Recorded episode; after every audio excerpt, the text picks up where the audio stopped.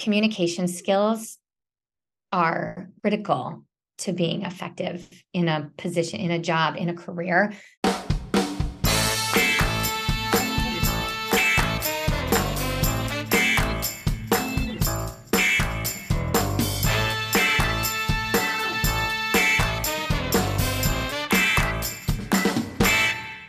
Okay, welcome back to the Marketing Playbook presented by Details Interactive.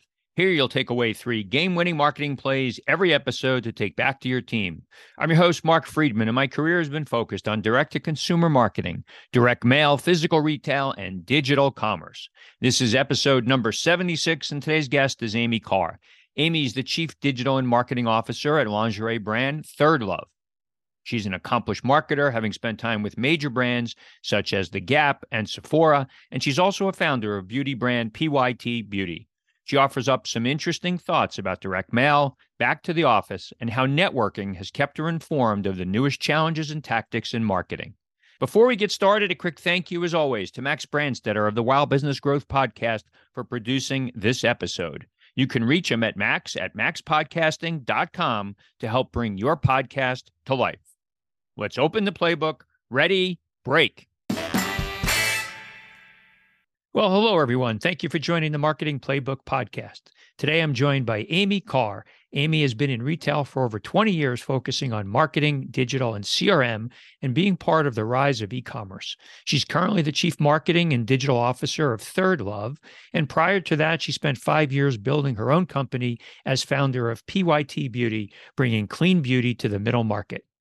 Before founding PYT Beauty, Amy spent 13 years in retail at Gap Inc., where she assumed many roles, including strategy, finance, consumer insights, e commerce, and direct marketing. She did it all. Amy then joined Sephora with a focus on CRM and personalized marketing, consumer insights, and analytics. It was there that she gained a deep understanding of how customers think and what drives their purchase decisions. Amy, welcome to the show. Thank you. Nice to see you. Nice to see you too, and uh, it's good to uh, catch up. We're, we're going to uh, get started in the show, much like uh, we get started in a lot of these shows. Uh, we ask the uh, the guest to speak a little bit about themselves, kind of the first story, where they were brought up. You know, maybe a little bit about your family, and you know, usually, as as people are probably bored hearing me say after seventy five shows or so, oftentimes, so many times, the guests early, you know, part of their life uh, was somewhat predictive and foreshadowed what they would do in their career. So let's see if that's the case for you. My upbringing influenced my future life in some ways, in that my dad was a conservationist and a longtime conservationist here um, in the Bay Area and then on a national level. And he really instilled in my sisters and me the importance of taking care of our earth, about the land, public lands, keeping farmland so we can feed the country. And really, that flowed forward many years later as I launched a clean, sustainable beauty company, really focused on we don't want to put chemicals on our face or into our waterway system when we wash them off our face. You know, I think that was part of my upbringing and something that influenced and how I brought this company to life. From a marketing standpoint, I can't pinpoint one thing in my upbringing, but you know, I was always a very extroverted former cheerleader, rah rah. So that just kind of lends to, I think, more of the marketing personality that you need to be successful as a marketer. Okay. Well, we won't ask you to do any cheers uh, as part okay. of the, the, show. Okay. Well, that's that's really interesting, and we'll come back to uh, you know the company that you started. You know, PYT. Uh, you know, one of the things you know that I I saw that was interesting. You know, we both got our start at big eight accounting firms. I was an auditor for uh, what was Touche Ross in those days, uh, and you spent some time uh, doing that. How did you get into big eight accounting? Yeah. Um, by the time I got into it, it was down to six by the time I left, it was down to four. I kind of just fell into it. I've always been um, a math geek at heart, and accounting was very interesting in that it was very finite. I knew the answer. There was only one answer. It always balanced. I like that finality of it. You know, my my degrees are both yin and yang. They are in finance, but they're also in marketing and entrepreneurship. And so I kind of like the balance of the right brain, left brain, when I was in college, they were recruiting and I ended up interviewing for a whole bunch of jobs. And the person who interviewed me from Arthur Andersen, I just liked. I clicked with him and I really thought, okay, I don't see myself at a desk job, but if I'm working for this person, I would have a lot of fun. And I did. And I, you know, I think those accounting firms are do a great job of bringing 100 people together and creating community and really giving you a lot of business experience early on. So it was a great launching pad for me. Yeah, and for me, it was it was very similar. I met my wife there; she was a year behind me. But you know, you talk about you know this group of you know lots of young people coming together right out of college, and you know it was very social for us. And but I I did realize uh, after a while, you know, I was on the auditing side, and like you, I liked the finality of the debits and the credits, but in auditing, you know, there wasn't that same finality. It was, um, I don't know, it just didn't didn't strike it for me. So, but then you spent some time on the consulting side. Talk about that a bit.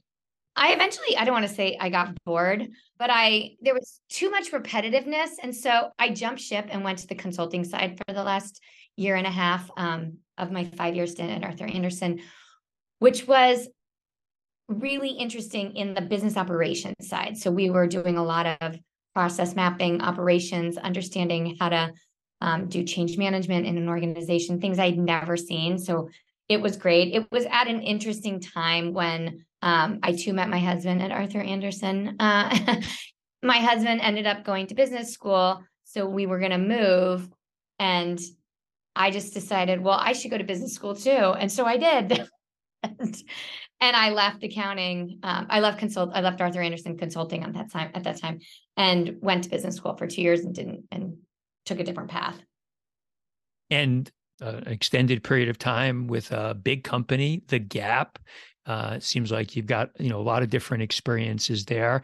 Uh, talk about your experience there. Maybe you know the uh, obviously it was focused on CRM and strategy, and you know I think when you were there and you know in the mid 2000 you know 2000s 2005 or 6 that seems kind of early for brands to be talking about crm uh, and the strategy associated with it. Is that just my perception or was it really early? No we were really early. I mean we were doing things you know i can still remember the company selling us the concept of retargeting. There they, this was a new idea and we jumped on board because we were you know we couldn't believe you could find someone and then follow them around the internet showing them the gap jeans over and over and over again. We were one of the first first players in that market space. But you know when, when i came in really it was around direct mail and email. Sms hadn't even been really a thing yet. And it was around how do we tie data together? And you know mind blowing that we could email and direct mail the same person and then like look at it together in that data set. I had incredible leadership and i think gap as a whole has done this. They they just had incredible leaders, real visionaries in the in the in the space in the retail space. So you know, it was for me. I just kept learning. I they kept giving me new things to do. They kept expanding my role or shifting me to something else and giving. And so as I was learning so much, it was like drinking from a fire hose for ten years straight and there's a lot of that that happens especially when you're involved in something you know like the web and, and crm you know that's new. Um, you know you don't have any bad habits yet because you haven't had any habits yet. You mentioned you know direct mail and and and well, maybe in catalog, direct mail is kind of, or catalog has kind of had, you know, a resurgence over these last, you know, five to 10 years or seven years, these digitally native brands that have, you know, moved back uh, to using paper. So, you know, think back to your days at the Gap and now with where you are at Third Love, and we'll, we'll get that in more detail. But how does direct mail in your mind play a role uh, for a retailer? Well, you have to touch it to throw it away. So right away, I think it's a it's a great media. it's not select all delete and 50 emails go out the door into the trash bin. You know, there is this, I, I call it the three second arc to the trash while you're look and so you have a chance to catch her eye to she will actually see it. We do some direct mail, we're we're testing around, but it is clearly evolved. Whereas we used to just buy lists back in the Gap Inc. days and try and track them and you know see if we could match their spend back to when they came in and have a coupon code. Today, I can find people that have been sitting on the site and I can send them a direct mail piece targeted to do exactly what they were looking for. And, you know, so the data behind it has gotten so much more scientific, but for sure we we use it at Third Love. It's been a very successful media for us in conjunction with all the other digital things that you have to be doing. Yeah. And, you know, I always steer away from what I call the A word of attribution uh, because nobody ever wants to talk about attribution. But um, you know, let's let's yes. yeah, let's not get too deep into it. But think about you know you you have a, a, marketing budget and you're trying to develop the media mix. How do you think about you know where you divide up your dollars to spend? And it could be at Third Love, it could be at any of the businesses that you've had responsibility for it's tricky because attribution got pretty good for a while and then now it's getting harder as people do things like clear cookies and set up privacy walls. And i think you know knowing exactly what's working is really really hard in today's market for us, the way, and I'll, I'll talk mostly about Third Love because at PYT we had a tiny marketing budget. we do our best to do attribution. And I'd say we do a pretty good job of that. We really look at kind of what has been working. We try to stay on the forefront of new and interesting technologies. We talk to other non competitive companies all the time to find out what they think is working. And then, you know, it's a little bit of, of test and learn. We can see pushing a product in one channel. It did that work. Go back to our our product data. Um, but it's a lot of stitching that together on the back end to really understand what's working and what's not working. And it's a little bit of gut.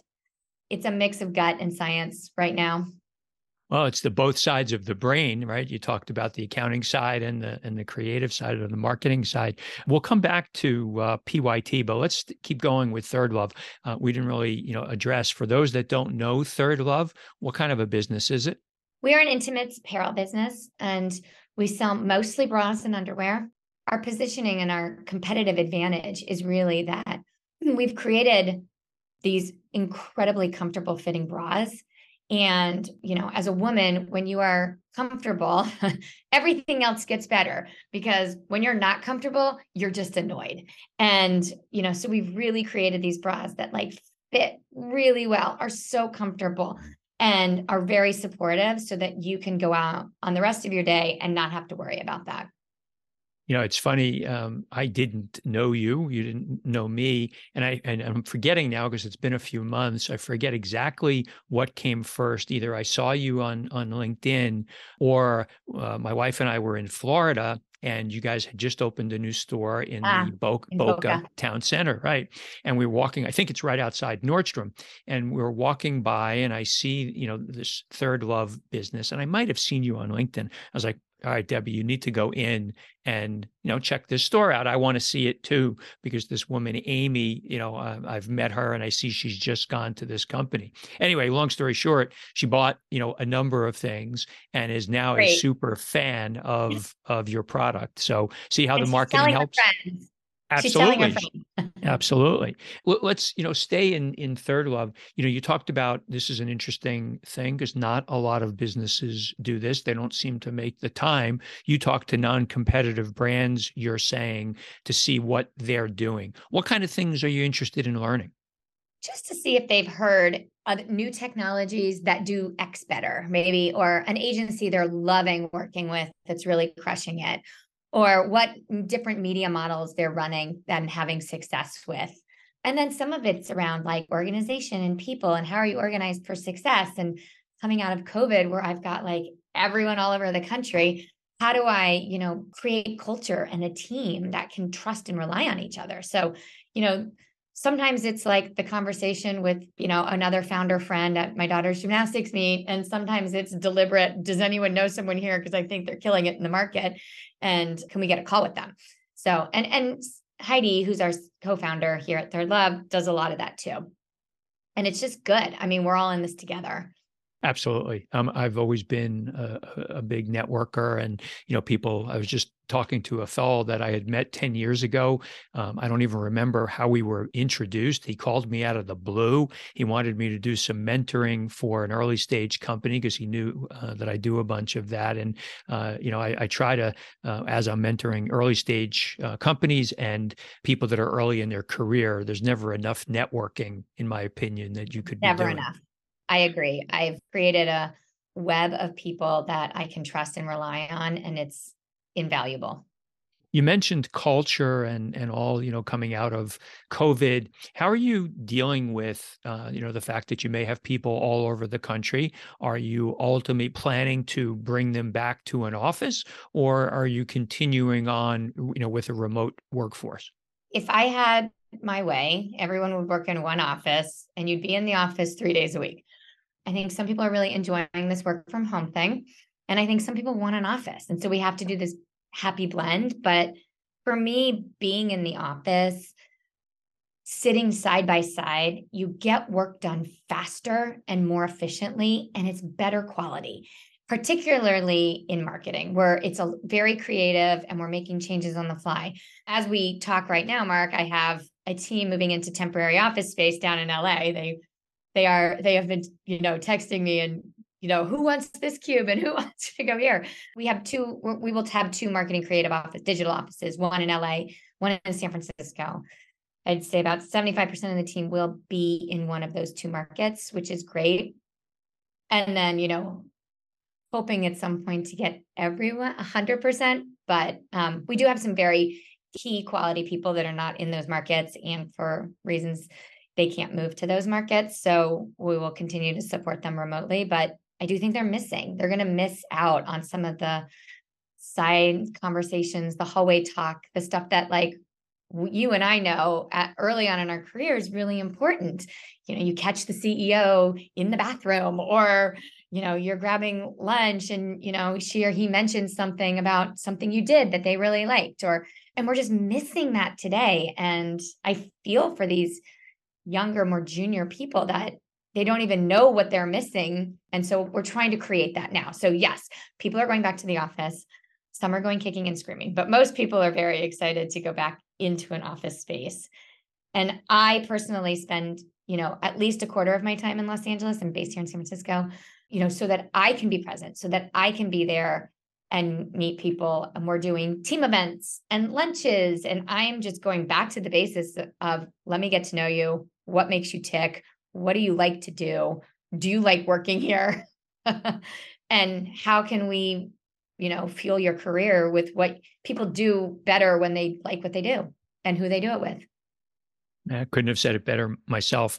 You know, uh, you talk about technologies and, and looking for new technologies, um, and we've talked about uh, you know this uh, before on the show. The shiny object syndrome. How do you deal with that and the fact that so many people are coming at you with new technology? You have so much to do. You have a limited budget. What do you do?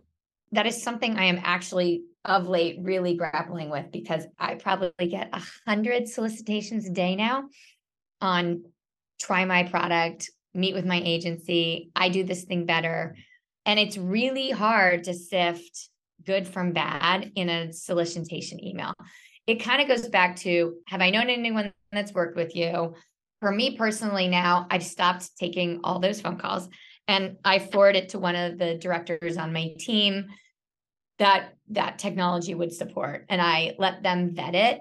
But I have been very clear they don't need to vet everything they really need to like look at the site, look at what they're offering. Is anyone else using this? But it is it is tricky because there is a lot out there. There is a lot. There's a lot, and eventually, I imagine you, you'll figure out a, a, way to use AI in some of the work that you're doing. Probably, um, you know, one of the things that you know uh, many vendors that I've talked to is like, look, AI has its moment because it's getting all this publicity, but so much of the technology that we have on our websites today is already being powered by AI. Yeah, I'd say third love, we haven't used a lot of AI. It's on our radar to really think about how we use AI. My 14 year old son could probably give me a, a better um, tutorial as I caught him writing an essay last night using AI. Oh, yeah. I mean, these kids are really smart on the AI, but I read his essay and went, You didn't write that. Fess up. Wow. Yeah. And, you know, I think we are eager to try AI in particularly in terms of product descriptions on pay on product pages and you know really making them extremely succinct succinct clear read legible you know i think the world is our oyster in that AI. And I do think five years from now, a lot of jobs will be different. I don't want to say they'll be replaced, but they will be different. They'll be managing the AI instead of writing the copy as much as they do. Yeah, I think you're right. Uh, there's no question it's it's coming. It's it's here, um, and I've read a lot of stories about just what you you said that there will be jobs. Uh, some will go away, and some will definitely be changed uh, than the structure of of them today. The devil is in the details. You probably have heard that phrase time and time again in your professional life. Projects get started with great intentions, but you no longer have the time to pay attention to the little things that could make the difference between success and failure. At Details Interactive, you can discuss your business with a seasoned direct to consumer marketing executive who's helped launch and grow web businesses and integrate multi channel marketing initiatives. Learn more at detailsinteractive.com as you talk about um, you know some of the work that you're doing uh, or have done loyalty seems to have played a part in in a number of the businesses that you've been involved with. And i've been part of uh, loyalty programs that either i've built or ones that predated me. How do you think about loyalty and you know the ability to measure whether or not that loyalty program you have in place is actually doing what it's supposed to I am a big proponent of loyalty programs. There's a number of benefits from loyalty program. The one of the biggest benefits is the data comes together very nicely and you know it's organized around a customer instead of how we're doing it today if you don't have a loyalty program. And I do think, you know, today it's probably organized in most companies around an email address if they don't have a program. And that works to some extent. I have three email addresses. I use them interchangeably you know, or shipping addresses if you're a D2C company. It gets very tricky when you have retail stores. We have 10 retail stores at Third Love. So how do we match that data back? And I just think it's it is hard to measure the incrementality, but you know, I do think in the middle of your file. So I don't think they do very much for your super loyal customers. So I'll put that out there right now. I think they're going to be loyal with or without a program, but that's a tiny small part of your business. I think that middle pack of your customers that, you know, when push comes to shove and they have choice A and B, and A and B look relatively the same, the loyalty program can be that value exchange to get them to choose your product over the other one. And, you know, really using the data to be able to market them in a personalized way so that it's relevant and compelling. Um, I think loyalty programs play a huge role in that my wife will be on the lookout for the third love program for sure. The next generation, I think they're really into loyalty programs. So even more so than our generation. You know, think about that. You know, um, I, maybe I'll dig on that a bit. When I was at Steve Madden, um, and this, I, have been uh, gone five years from there, and I spent seven years there. We built a loyalty program. You know, very millennial customer, and at least at the time. And you know, one of the things that we we did in building the program, it was less about thinking that we were going to generate incrementality. I mean, we wanted incrementality, but it was about a data capture um, so that we could enhance our marketing capability. But in a bunch of the research that we did, we found that the people that were our customers, it wasn't just about rewards and points. They were interested in experiences and other types of things beyond the rewards. What do you think about that? I think that particularly this next generation experiences are key. Um, we're seeing it even right now in you know in consumer spend, right? They're spending on travel and experiences and in-person, you know, classes or things like that. I think it's harder on the retailer side to create a really compelling experience unless you have something that lends really well to it. So I'll give you the example that's like one of my favorite examples in experiential retailing that does a great job of creating experiences. And it's the American Girl doll.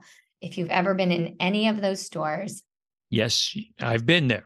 You're bringing the doll to the flipping hospital and getting her ears pierced. And I mean, it is, I don't want to say a racket because it's not, it's brilliant. But you walk out of there and you're like, wow, I spent $300 and got a tiny little dress for the doll. And, but she's, gotten her nails done, sat with me at a very expensive lunch of mac and cheese. And, you know, I think they do a really good job on the experience side. You know, I think in the intimate side, there are some experiences we haven't tapped into them as much as we can, you know, but it's a matter of what does the consumer want on the experience side in a very intimate experience in general, right? So putting on undergarments, and we have yet to tap in, we have yet to crack that nut. So you spent uh, a good part of uh, your career with PYT Beauty. So what was the void in the market that you saw, and you know what you know kind of was the the the reason for uh, your foray into that area? Yeah, we really saw this void in clean beauty that was both affordable and efficacious. And at the time, six, seven years ago, when, when the idea was kicking around, six, seven years ago now, that, that didn't exist. And the big companies weren't getting behind it, um, nor were the big retailers, because don't bite the hand that feeds you. And I think um, we saw this market opportunity to fill that place. And, you know, that still has been where we we are positioned i'd say you know covid was not friendly to makeup and so it was a very very tough 18 months 2 years before unless you had skincare it was extremely friendly too. Everyone wanted to do their own face treatments. Um, makeup was a little different. You weren't going out. You weren't putting on makeup. And you know so it was a tough couple years. And i think over those three years just with people being so conscious of germs and chemicals and other things, the big companies really all got behind clean beauty. And now it's extremely crowded and it's it's hard to compete as a small business against these, I will call them behemoths of makeup because they have a lot of money to throw around. And so what's the status of PYT today? To be determined. okay, got it. Well, you're busy with Third Love, so I understand. One one of the things I wanted to talk about, and it was a little bit, we, we kind of touched on it when we were talking about uh, back to work and working from home. You know, about communication, and you know how you view yourself as a communicator, and how you know you working with you know more junior people in your team, you help them along in becoming better communicators.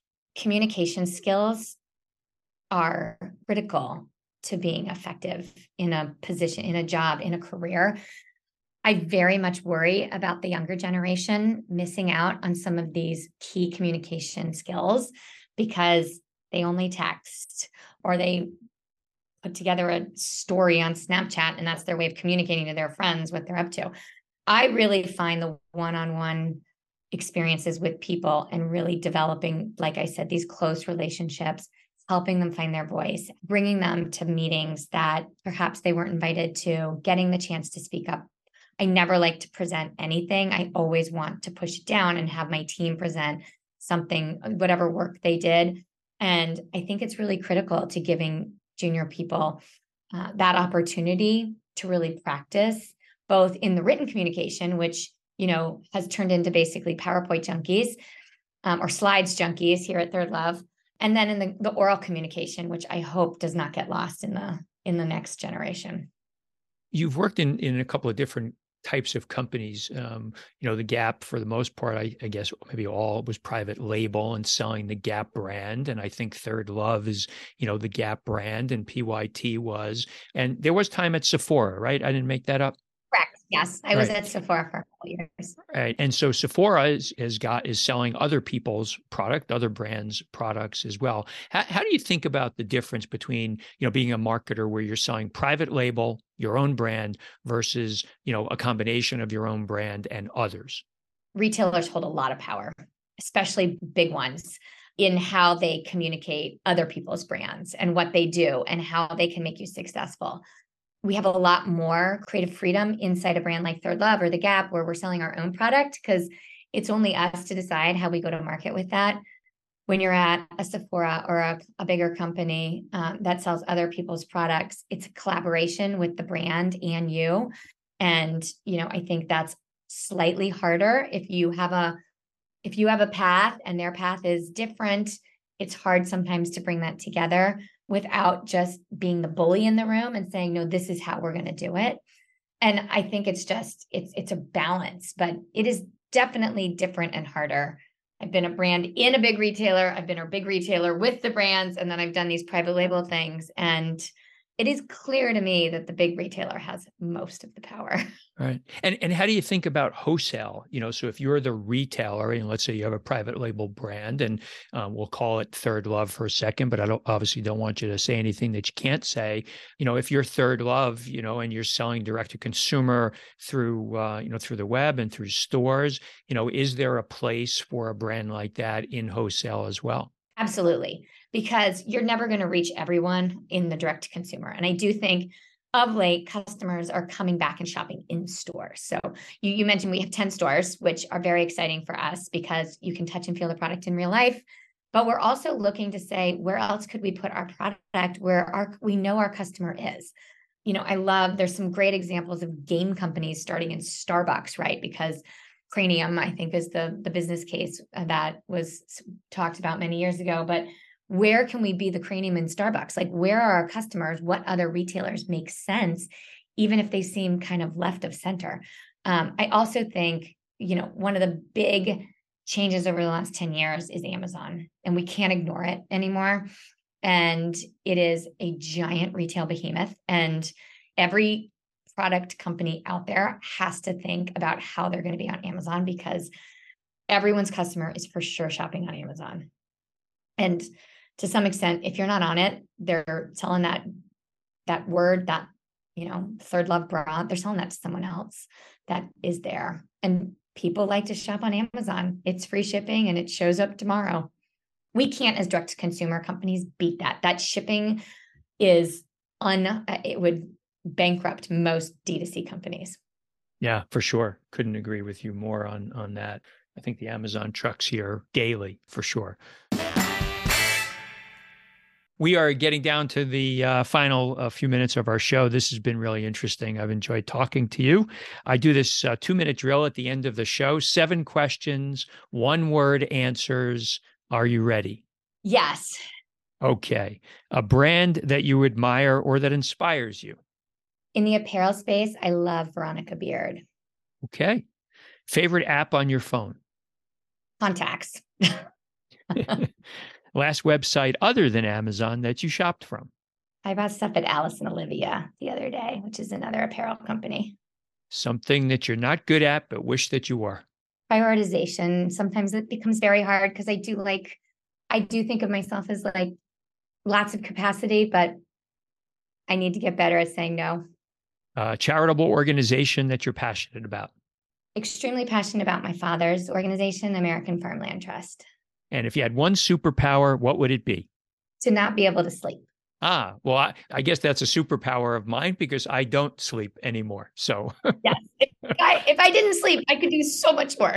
yeah, absolutely. Other than family, what's your most prized possession? Probably my house because it is my my place that I feel super secure and very comfortable. Okay. Where can people reach out to you on social media, uh, Amy? Yeah, you can follow me on Instagram. Um, I'm Amy R.G. Carr, as in Renee Grassi Carr. Um, I'm also on LinkedIn under Amy Carr. Okay, great. And uh, we'll be looking for ThirdLove. I'm sure my wife's going to drag me into the store the next time we get into Boca. We'll have to see uh, where else uh, you have a store in, in the New Jersey area. Um, it was really nice to talk to you. Wish you uh, good luck, and I hope uh, business will continue to be well for you. Thank you. It was nice speaking with you. That's it. Today's game ball goes to Amy Carr for coming on the marketing playbook. To me, today's three game winning marketing strategies were as follows. Number one, do not underestimate the power of having regular conversations with non competitive companies about your business. Even if you sell lingerie and the other guys sell hard goods, there's so much that you can learn from one another. Build and maintain a network of go to people. It will serve you well in your career. And number two, many businesses are getting back to the office. While work from home has served us all well in many cases, companies want to get people back to the office, even if on a hybrid basis.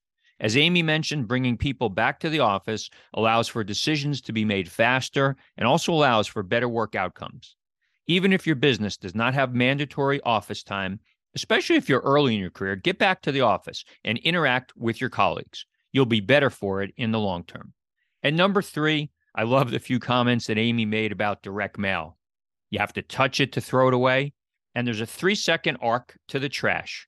Direct mail definitely plays a role in today's marketing environment, regardless of the age of your customer. Think about how it fits into your media mix.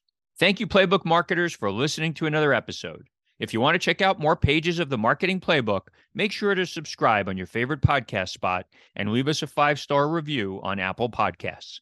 Until next time, the devil is in the details.